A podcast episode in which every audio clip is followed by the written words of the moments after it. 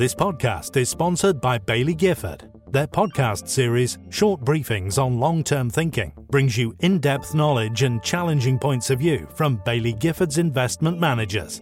Search online for Baillie Gifford Short Briefings. Hello, everyone. Welcome back to the New Model Adviser Planning People podcast. I'm Ian Horn, and I've lined up a podcast with a difference today. I'm joined by Ross Sleight, Chief Strategy Officer at SOMO. Ross, welcome. It's good Thank to have you here. Thank you very much indeed. Great to be here. Hey, no worries. Well, um, I think we're going to start with an explanation. Uh, the explanation being that I don't think many of our, our listeners are going to know much about SOMO. Um, so, from my perspective, uh, SOMO is one of the more intriguing companies that I've come across in my uh, adventures in fintech, if you will. Um, you do some really exciting stuff. There's probably no point in me explaining it when we've got you here. Um, so, Ross, what is SOMO? Um, what do you do? Uh, and how is it relevant to financial advice and wealth management? Sure. So, so SOMO is a digital product accelerator, which is a lovely uh, descriptor for basically we build digital things. So we build websites, we build apps, we build back-end tools, we build anything which has got digital in it, from you know virtual reality, augmented reality, all the way through to you know your more traditional digital mobile sites, websites, so on and so forth. And we're an accelerator because we help customers, and our, and our customers are you know, big brands uh, and small brands and startups and scale ups, uh, to effectively be able to take them on the digital transformation journey, which they're going on, or to help them come up with new corporate ventures. So, completely new products fit for market without any of the debt of the traditional business it's got in terms of transformation. Um, and we've been, you know, uh, our two main core uh, focuses are actually on the finance sector and on the auto sector. And in the finance sector, we've been lucky enough to work with high street banks. So we've everything from the end consumer applications that people use, all the way through to the tool sets that staff use in branch, through to back end tool sets which they can utilize to get, get great, greater efficiencies for them. Uh, we've worked with wealth management companies, we've worked with uh, investment research companies. So we've got a fairly sort of broad, wide experience of everything within the core financial arena. And then we've also worked extensively with companies like uh, credit agencies and uh, some of the, uh, some of the uh, RegTech side of area of things with regards to greater security and registration aspects. So, um, you know, sometimes with smaller companies, sometimes with the biggest brands that you can think of. So, um, I'm interested in this fantastically changing world and the relationships that people are having with technology, uh, particularly in how that is changing, you know, traditional businesses and where the startups are coming in in order to be able to accelerate that forward. Okay, um, so it's interesting you're in speaking to well, I so speaking to the listeners here are largely financial advisors, and I was reading a study recently that suggested that one in 50 financial advice businesses uses Microsoft Excel as its back office system. So the kind of transformation you're talking about is, is beyond that, significantly beyond that. But I, I think the main thing I'm trying to convey here is that this is an audience. This is that, that some of them grasp tech, some, some of our listeners and some of you listening grasp tech very well, but many don't. Um, what should financial advisors do? Um, do you think this kind of tech revolution is just about personal finance and banking, or or is there a more applicable kind of thing for, for financial advisors? Yeah, I think that financial advisors need to uh, you know utilize tech where it makes sense for their to serve their audience needs. Mm-hmm. Right. So there are. So we have worked with. Uh, banks and wealth management companies that deal with very, very ultra high net worth individuals. And those ultra high net worth individuals, uh, you know, you can uh, sort of bifurcate. You've got people who are completely technology agnostic, they don't really understand it, they don't want to have anything to do with it. And you've got people who are completely adopting, and they are the most leading technology experts you've got there. So you've got to understand what your audience actually wants and what they need and, and what they're prepared to do because a lot of the time this is about creating uh, new habits or, in, or increasing the ability to be able to generate new ways of working with an end customer. And that takes time and effort and energy, and some people are open to that, some people aren't open to that. So the answer is it's not all. You know, I'm not here to sort of say here's the Kool Aid in order to be able to go off and say you've got to embrace technology. It's got to be right for your business. You know, and quite often, you know, you look at the the, the transformational aspects of things.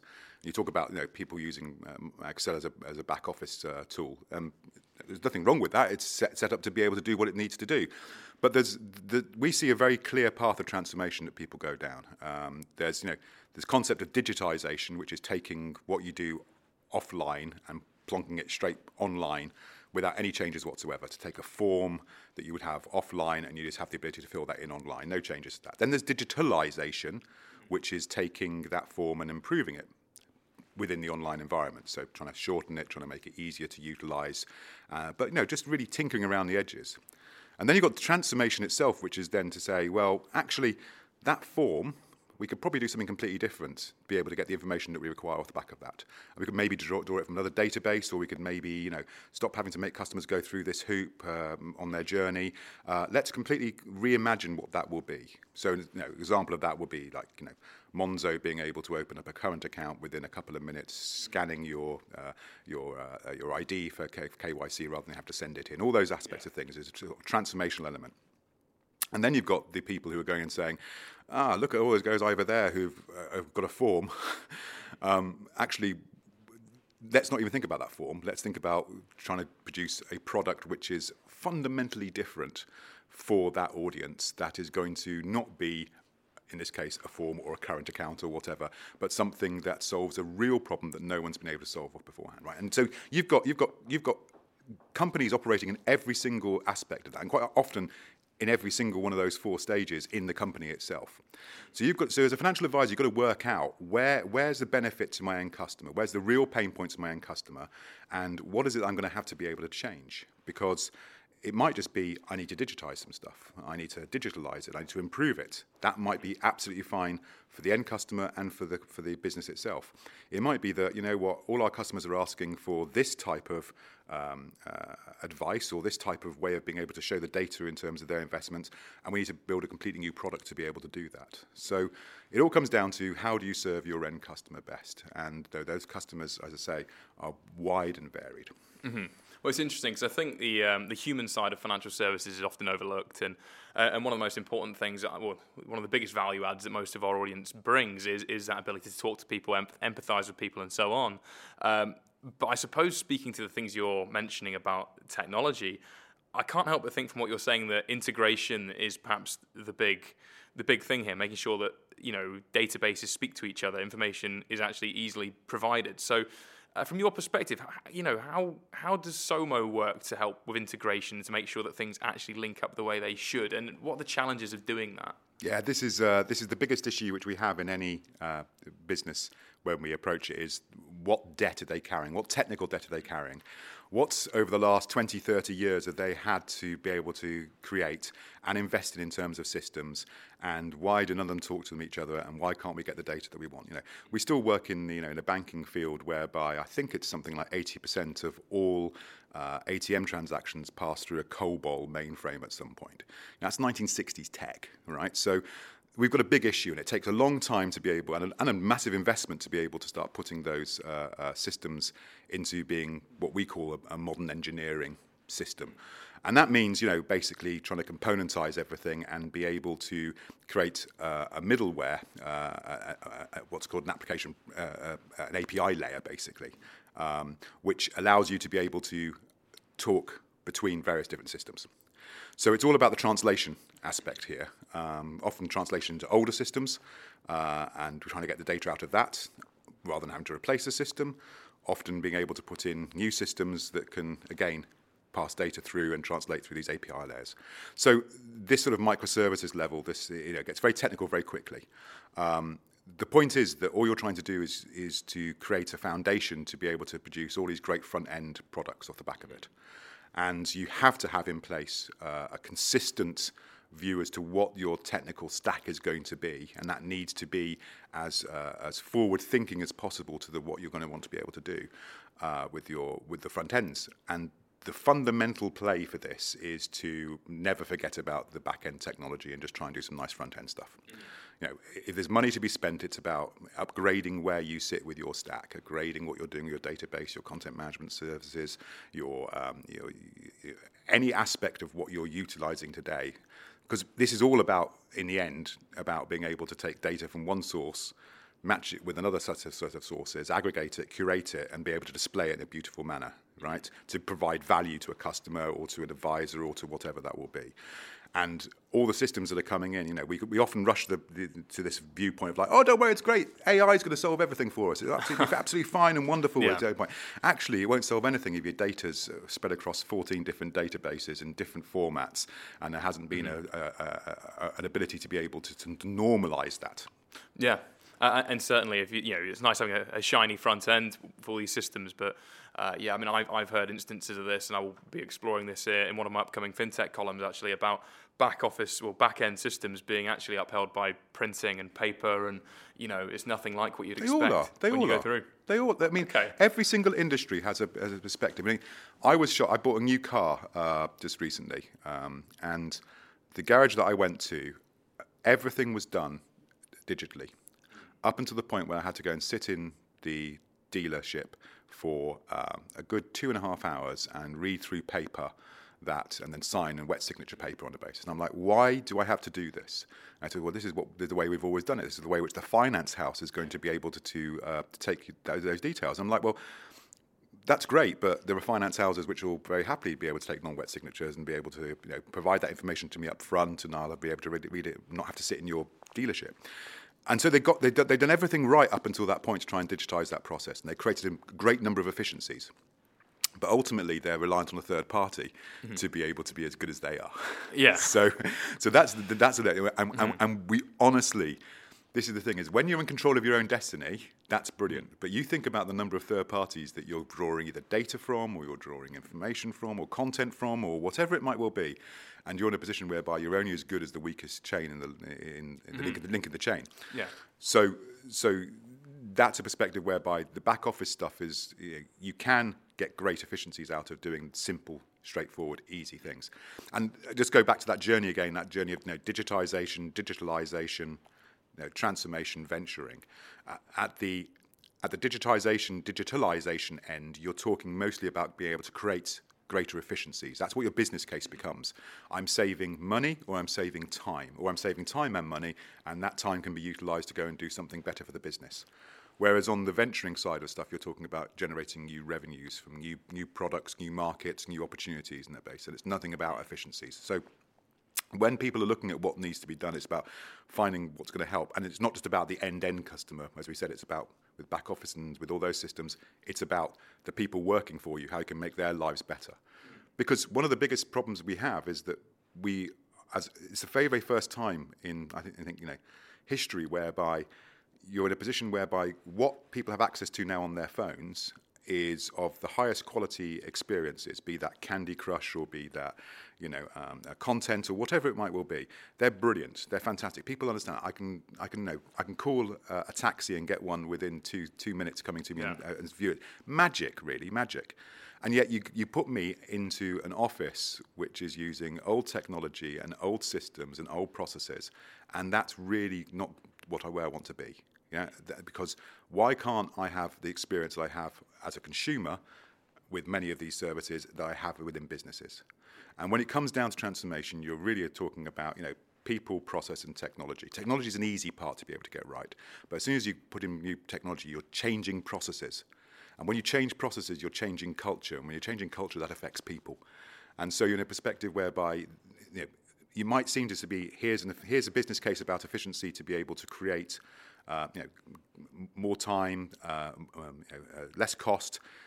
That's the sort of the hard metrics. The soft metrics are that if you if you have a technology-enabled business with back office, your staff are going to be happier, they're going to get things done quicker, they're going to want to stay around for longer, they're going to be in a better, much better situation of enjoying their jobs mm. more because you've given them the right tools. Yeah, well, let's let's ground this in a real example because as you touched upon earlier, you've done some some work with banks, uh, and I guess that revolves around personal finance rather than ultra high net worth stuff. I assume it's a it's a mix. It's a mix. Complete okay. mix. Yeah, complete mix. Okay, well, let, let's ground it in personal finance anyway, just to just just for a basic understanding, what is it that you've been able to do that's helped banks improve that process and improve people's access or understanding of personal finance? Yeah, so a lot of this comes down to make so I deal in strategy, right? So mm. I actually never get my hands dirty cutting code or designing things when it comes down to it. A lot of this is about trying to get banks to understand what their role is in today's society. And the fact that they're they're spending so much time looking over their shoulders at who their startup competitors are. Uh, or indeed not spending enough time looking over their shoulders and considering that they're just in the peloton of X number of you know, similar banks. And trying to get them to understand that we're living with an audience that has, it's not just an audience. You can no longer just be a bank, right?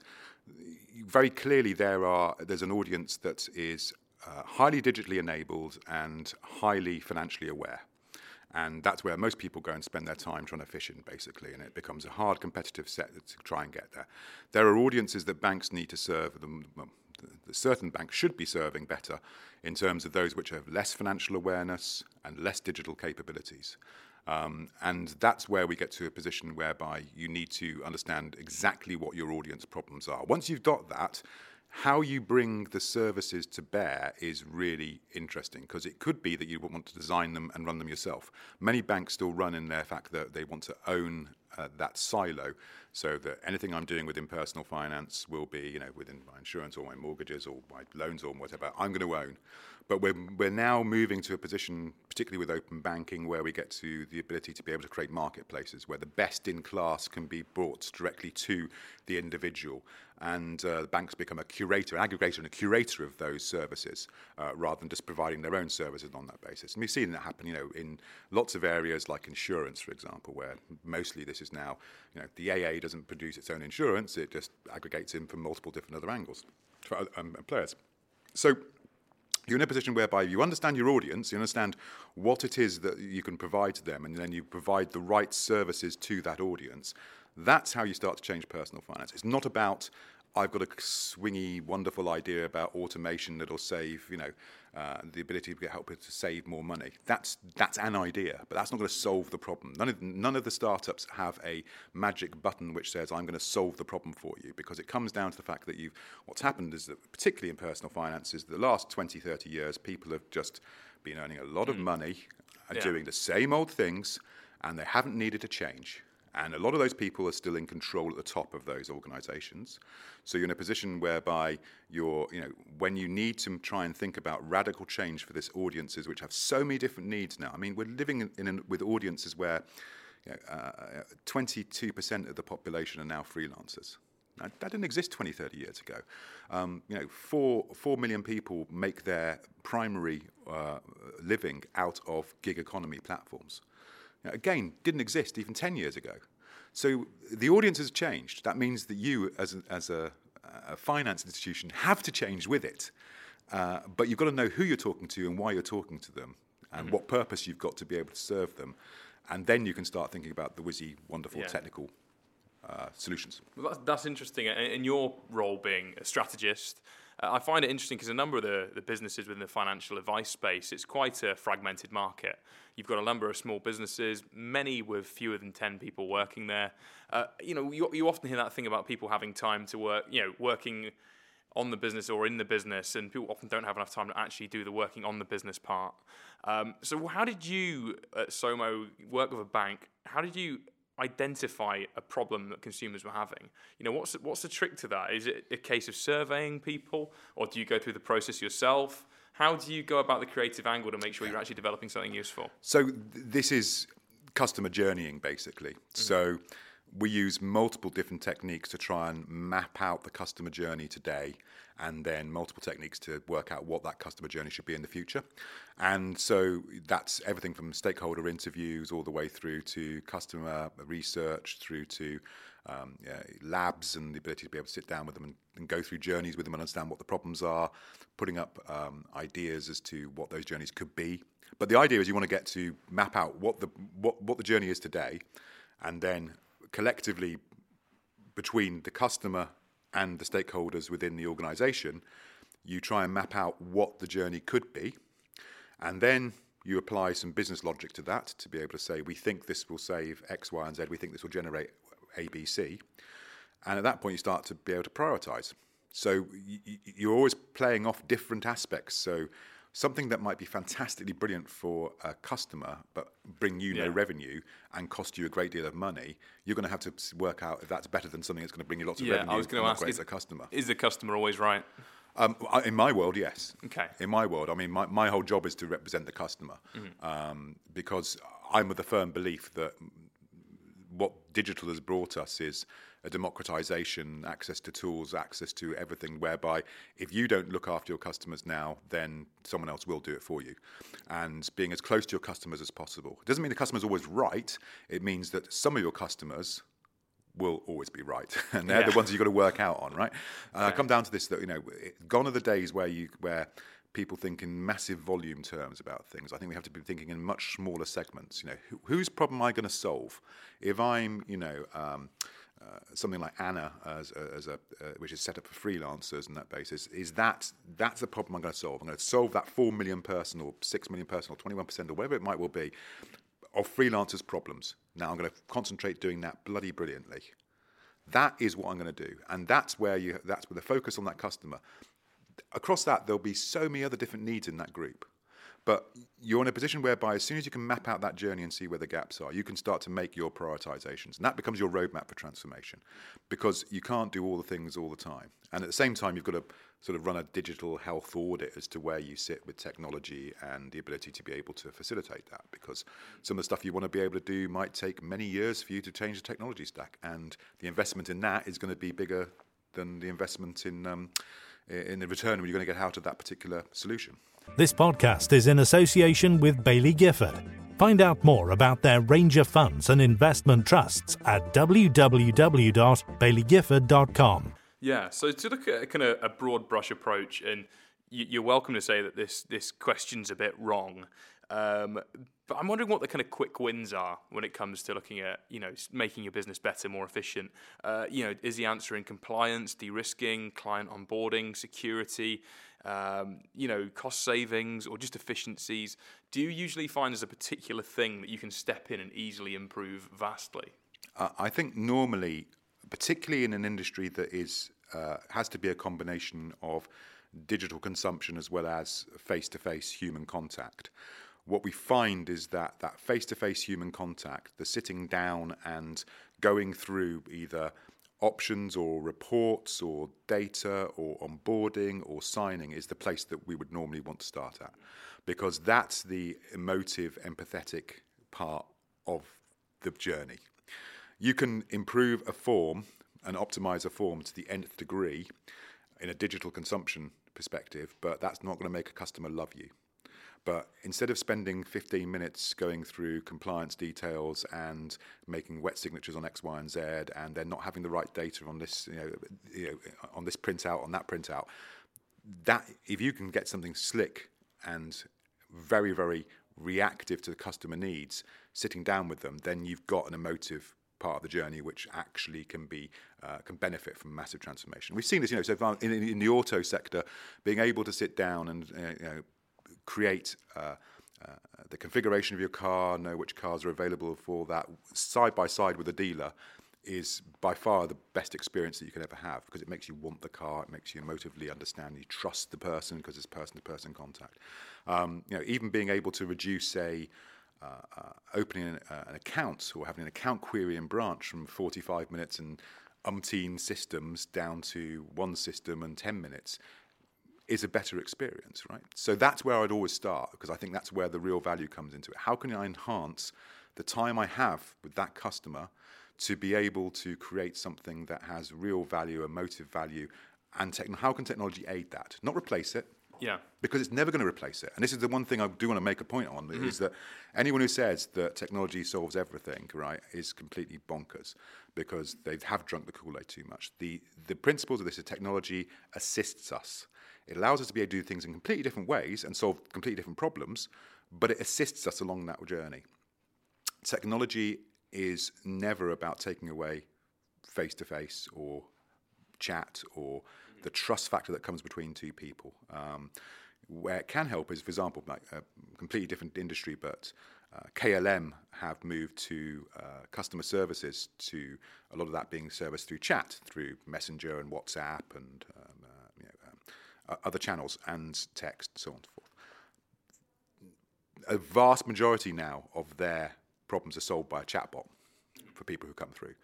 And that gives the people at the call center the ability to really understand that if they can't triage a problem directly via the chatbot, they can now spend the time really sorting out the problem for the customer because they're not having to deal with, I've forgotten my login, when's the next flight to X, Y, and Z, right? All stuff that can be done right.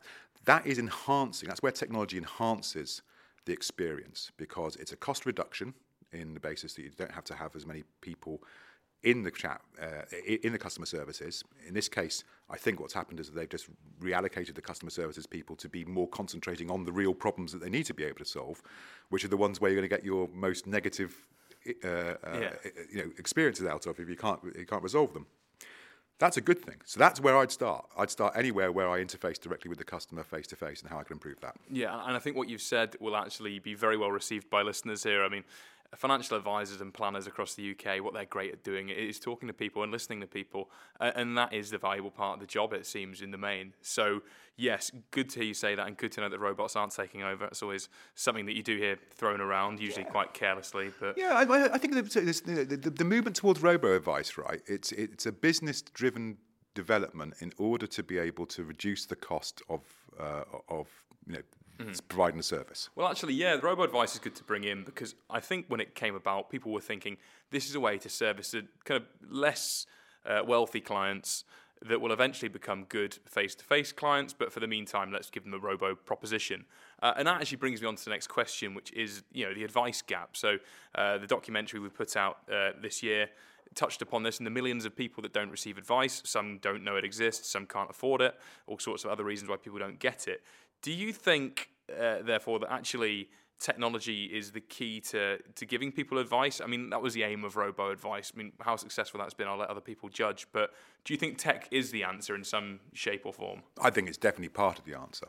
So I think that robo advice combined with some form of uh, interaction uh, between people would work incredibly well. But just robo advice on its own is going to be deficient, and people to people for the whole time is going to be too expensive. So we've got to find a, a, a medium balance. Um, great example of a great journey that I just undergone was Habito and the mortgage yeah. journey, which is pretty much automated up until the fact where I actually need to chat to, to an advisor who gives me what I require in terms of my, my choice of mortgages. And then the customer service after the end of that was fantastic as well. That's a great example of a, of a blended journey. Mm-hmm. And I think that's what we're going to be finding is that in order to lower the cost of service, we've, we, we can't we can't do that with humans the whole time. Yeah, so we've yeah, got yeah. to find a way of being able to use technology to be able to do that. But it's automating the process is completely mad.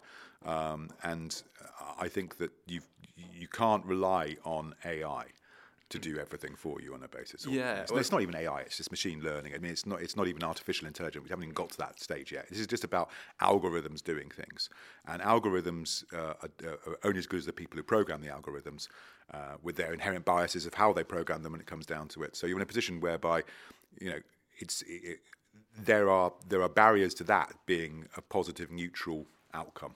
Mm-hmm. Well, I was going to say with robo advice when that came through, there were people surprised you know that, that had their own robo advice propositions that actually more often than not there was a prompt before anything could be executed. And actually to be honest that sounds more like a blended human robo experience yeah. anyway. And perhaps part of the confusion around it was that people didn't understand how it might work or even know what to expect. Um, so as for the other thing that i touched upon this advice gap and this kind of difficulty with actually getting people in front of an advisor. Do you, do you think we can reduce the costs of financial advice uh, to such an extent that people, you know, just your average man on the street will be able to receive it? I think what you what you want to be able to do is to work out what the what the person on the street actually needs for their advice. So I think there is this, you know, this short, medium, long term set of advice that we've got to be able to provide. And it's a lot of people are probably not looking to financial advice today because they don't think about even the very very short term. They're not thinking. They're thinking about living for today, um, and we're in a position whereby we. I think there's a lot more sort of behavioural psychology we need to do about why people need advice and what value they can gain out of advice, B- because my fundamental view is, you know, is, you know, millions of households in this country do not switch their energy providers, mm. yet there is hundreds of pounds sitting there to be uh, switched. We live in a world whereby companies to this day have created a loyalty penalty that the longer you stay with a company, the more likely you are Yeah. to be ripped off by them and Yeah. be charged a great deal more, right? Which is a complete opposite. Why? Because the financial markets want to see customer numbers going up rather than length of tenure and relationship Mm-hmm. going forward. So there's there are examples of that. But when it comes down to that, what advice do people need? And I think some of the technology which has started to think about this, like the you know, just the auto savings platforms, you know, the chips, the money boxes, right? They're starting to say, hmm, what's your goal? Is your goal a short-term goal that you want to be able to go on holiday in six months' time, and you want to save a thousand quid for that or whatever? Right. Well, now we now we'll work out how we can get to your goal quickly, and we'll also read how much you've got and put that away. Now, now that's, you know, I think been a very positive experience for lots of people. It might feel a little bit nanny statey about it, but because you're starting to get people to think about goals, mm-hmm. you can start to now start to say to a 25 year old, right, what is it that you want to be able to achieve in the next 5, 10, 15 years? And I think we're going to get a lot of very, very short term financial advice sorted for people very quickly through technology. I, Yeah. I think that's why I think the longer term stuff like pensions and everything is going to be much, much harder because I don't think people are thinking uh, in that length of time. Uh, I think auto enrollment, uh, you know, is going to change that, and I think that falls to a certain extent. Uh, has changed that because I think it falls now on companies to be just as important to, to tell you about your financial advice as a financial hmm. advisor is. Yeah, do you think gamification's a big part of this as well? Because I think for a lot of people, finances, bills, I mean, it's the kind of stuff you want to ignore at the end of the day, isn't it? You don't necessarily want to talk about it. But if you make it fun, I suppose maybe there's reason to engage. Have you seen any examples of that? I think. Well, I mean, Chip's a really nice setup. I don't want to call, wouldn't call Chip gamification as such because it's not about rewarding you for doing things, but I suppose it is because it's giving you some nice, nice sort of like little memes and funny jokes Yeah. and ways of doing things with emojis, and it's very jokey. And it, it appeals in a way that I can see it appeals to me, and I'm certainly not a millennial um, or Gen Xer. Um, you know, so it, I think that's value. But the the point about this is that you know, gamification is it comes from games, right? And games are where normally they're about entertainment. And uh, so, in doing so, when you're playing games, there is nothing apart from, you know, maybe you want to get to the next level, but you're more about being entertained. This is not entertainment we're talking about. This is people's lives we're talking about. And I find it, I, I find that we need to do a huge amount more across every single utility which has been uh, not just utilities, but you know, telecoms, broadband, everything where it's, it's, been and banking, where it's been reduced now to a price-based decision. Um, you know, it's now: do I put my money into savings account X, which is 1.45 percent, or savings account Y, which is 1.4 percent? That's not what it is. You know, where's that money being invested? Is there an ethical issue to work, what they're doing with their basis? There's a hundred other questions which aren't being asked. It's all come down to a price, and, and we've dumbed everything down to price. So we need to be now get to to stop getting people to think about that and start thinking more about what are the goals that I want to be able to achieve and what am I prepared to do with the, and what type of companies do I want to be able to achieve those with. Yeah, I think that- that's absolutely fascinating. Um, but Ross, I'm going to move things on quickly. I've kind of I've put you in a good position here. We've answered some nice questions about making advice businesses better, more efficient, more profitable, uh, and some really interesting stuff uh, around tech and the human element to it as well. I now have to bring you back to something that we said on the we, a discussion we had on the phone before, and I think you know what I'm talking about. Um, we were talking about regulation, and you said the more regulation, the better. Now, I think there are some advisors listening to this that would actually think, well, okay, he's maybe got a point.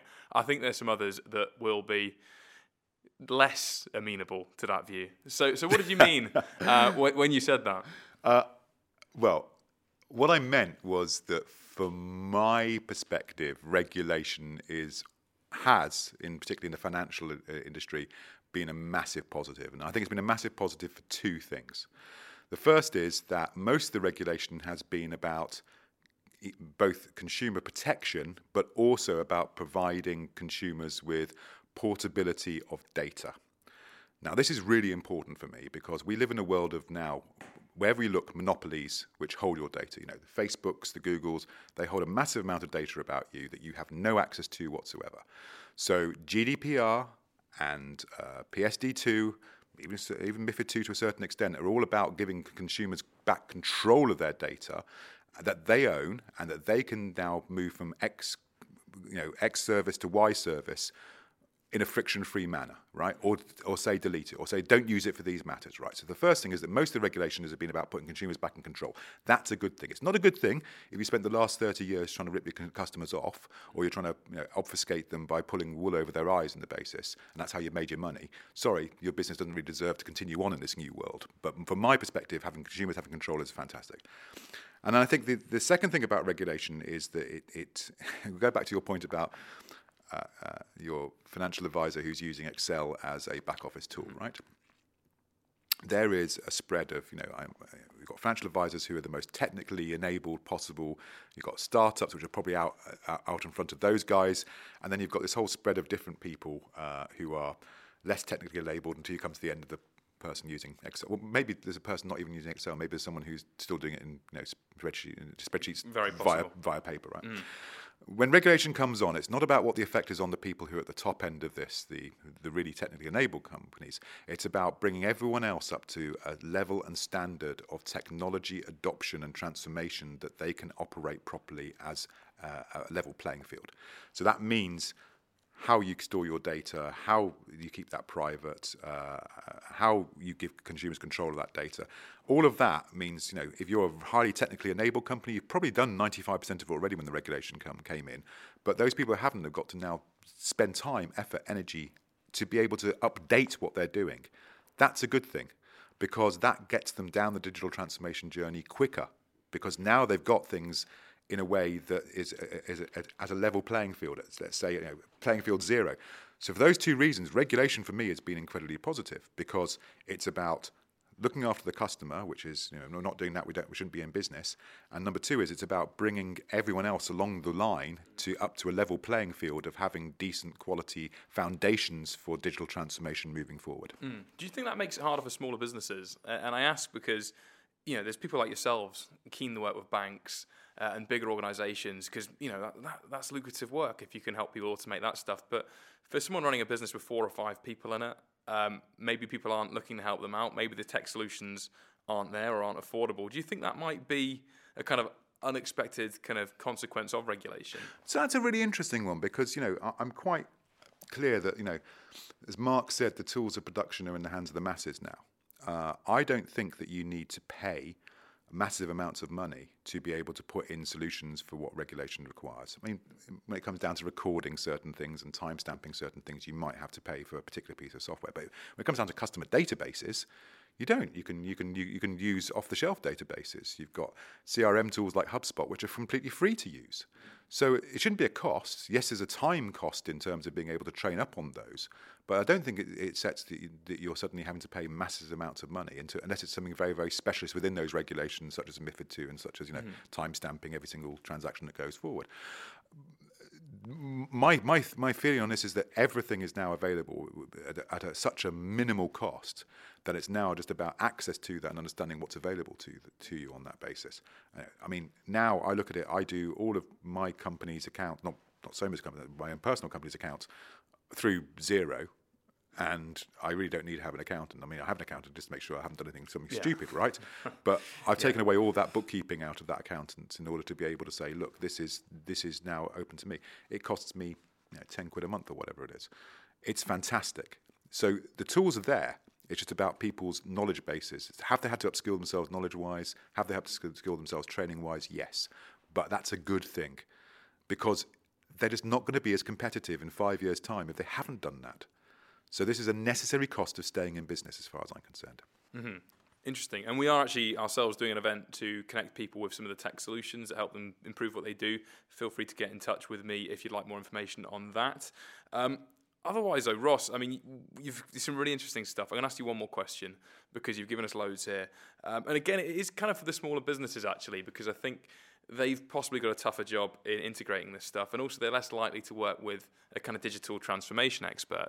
Yeah. Um, so if you were someone now running a, an advice business, say, uh, you know, a smaller one again, no more than 20 or even 50 staff, what are the first few things you would be looking to do to make sure that your your business is properly tech integrated uh, and tech savvy uh, to make it you know prosper in, in the market that we're in? Right. So the first thing I'd do is I would make the case to the board or the owner or whoever it might well be because they've got to own this. culturally, it doesn't work if you try and do something at uh, another level within the management structures, uh, or from from the most junior person wanting to try and do it. It has to be owned by the most important people sitting uh, who own the business. They've got to understand why they've got to do it. Number two is I would then carve out some time for somebody to do this as a job. So be that 10% of their time, 50% of their time, whatever it might well be that you think that you need in order to be able to do this, you need someone to run this. Because if you try and do this just on top of your normal job, it will never get done. It'll always get pushed down in terms of the priority ratings. Thirdly, I would make sure that person spends the first two, three months of their time just reading mm-hmm. and talking to people and going to events like you, you like the ones which you're running on a basis, understanding that they're upskilling themselves in what the industry is doing digitally. And then I would go through that customer journey exercise for them to be able to work out what it is that they should be prioritizing on, what the good looks like in the future, and doing that with the stakeholders and with some of their customers, which is all free to be able to be done, and come to a set of priorities and investment decisions that come off the back of that. And then that's good use of the time to be able to say, this is what this is how far away we are. There is no transformation end let's just be clear, which is great for companies like Somo, quite clearly, because you're constantly evolving. Mm-hmm. You're constantly moving with the market. The market's only getting faster and faster and faster. But there is a transformation start. And if you don't start it, and you know, as I said, everything is available out there. There is more no, there's more data created in the last two days than have been created since the universe began.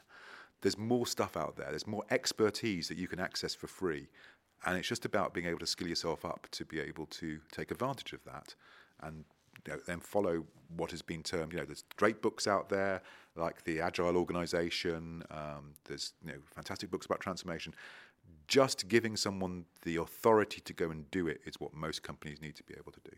Fantastic, Ross. And if that doesn't get you thinking about fintech and technology, I don't know what will. Ross, thank you for joining us. Really enjoyed that podcast. Been a pleasure. Pleasure. Thank you very much indeed.